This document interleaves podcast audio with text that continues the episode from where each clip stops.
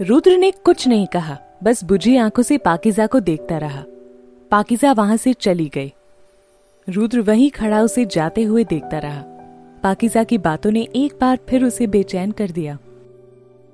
Jailer ने आकर रुद्र के कंधे पर हाथ रखा तो वो अपने ख्यालों से बाहर आया और जेलर के साथ दूसरी तरफ़ चला गया।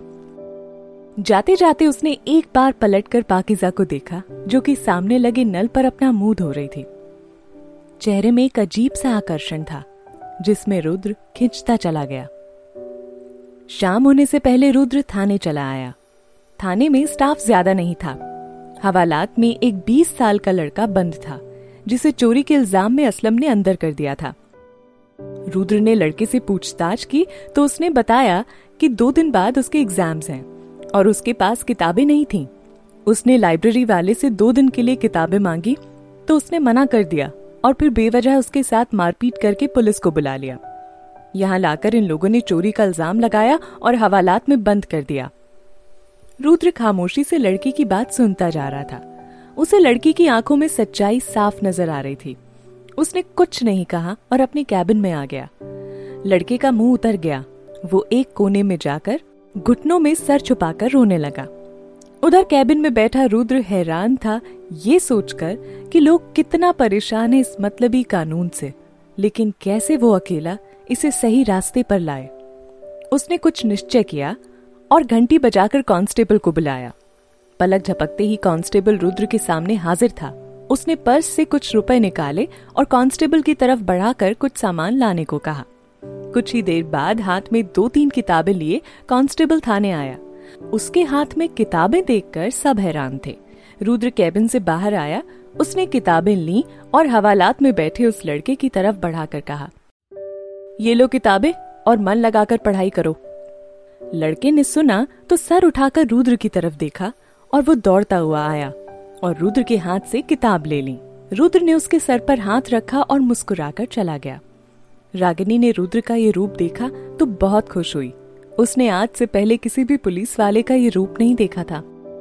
रुद्र वापस अपने कैबिन में आकर फाइल्स में बिज़ी हो गया।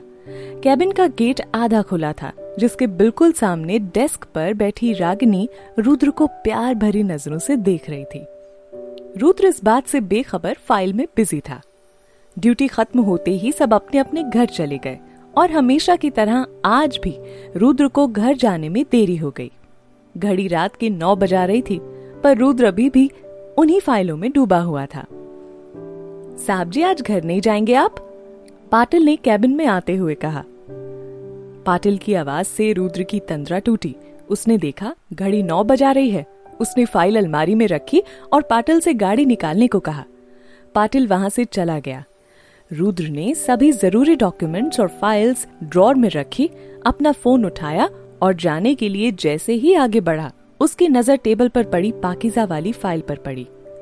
रुद्र को याद आया, बिज़ी शेड्यूल के चलते वो उस फ़ाइल को देख ही नहीं पाया। घर ले जाता हूँ, वहाँ आराम से देख लूँगा, सोचकर रुद्र ने फ़ाइल अपने साथ ले ली और बाहर निकल गया। बाहर पाटिल गाड़ी स्टार्ट किए रुद्र का ही इंतज़ार कर रहा था। रुद्र गाड़ी में आ बैठा तो पाटिल ने गाड़ी घर की तरफ़ घुमा दी। रास्ते भर रुद्र पाकिजा के बारे में सोचता रहा। वो खुद नहीं समझ पा रहा था कि आखिर दो मुलाकात में ही ऐसा क्या हो गया कि पाकिजा का ख्याल उसके दिमाग से जा ही नहीं रहा था। बुरा ना मानो तो आपसे एक बात पूछूँ साहब जी? पाटिल ने डरते डरते कहा। हाँ पाटिल, पूछो, रुद्र ने कहा। साहब जी, ड्यूटी तो कब की ऑफ़ हो जाती है? फिर आप देर तक थाने में क्यों रुकते हैं? अब मेरा मतलब बाकी स्टाफ की तरह आपका मन नहीं करता जल्दी घर जाने का। पाटिल ने धीमी आवाज़ में हिचकिचाते हुए कहा। पाटिल की बात सुनकर रुद्र मुस्कुराया और कहा, उन सब के घर पर कोई ना कोई इंतज़ार करने वाला होता है। मेरे घर पर तो कोई इंतज़ार करने वाला भी नहीं है। फिर मैं जल्दी किसके लिए जाऊँ? इसलिए अपने काम को ही मैं अपना परिवार मानता हूँ। रुद्र का जवाब सुनकर पाटिल मुस्कुरा दिया और फिर दोनों के बीच कोई बात नहीं हुई। रुद्र को घर छोड़कर पाटिल चला गया।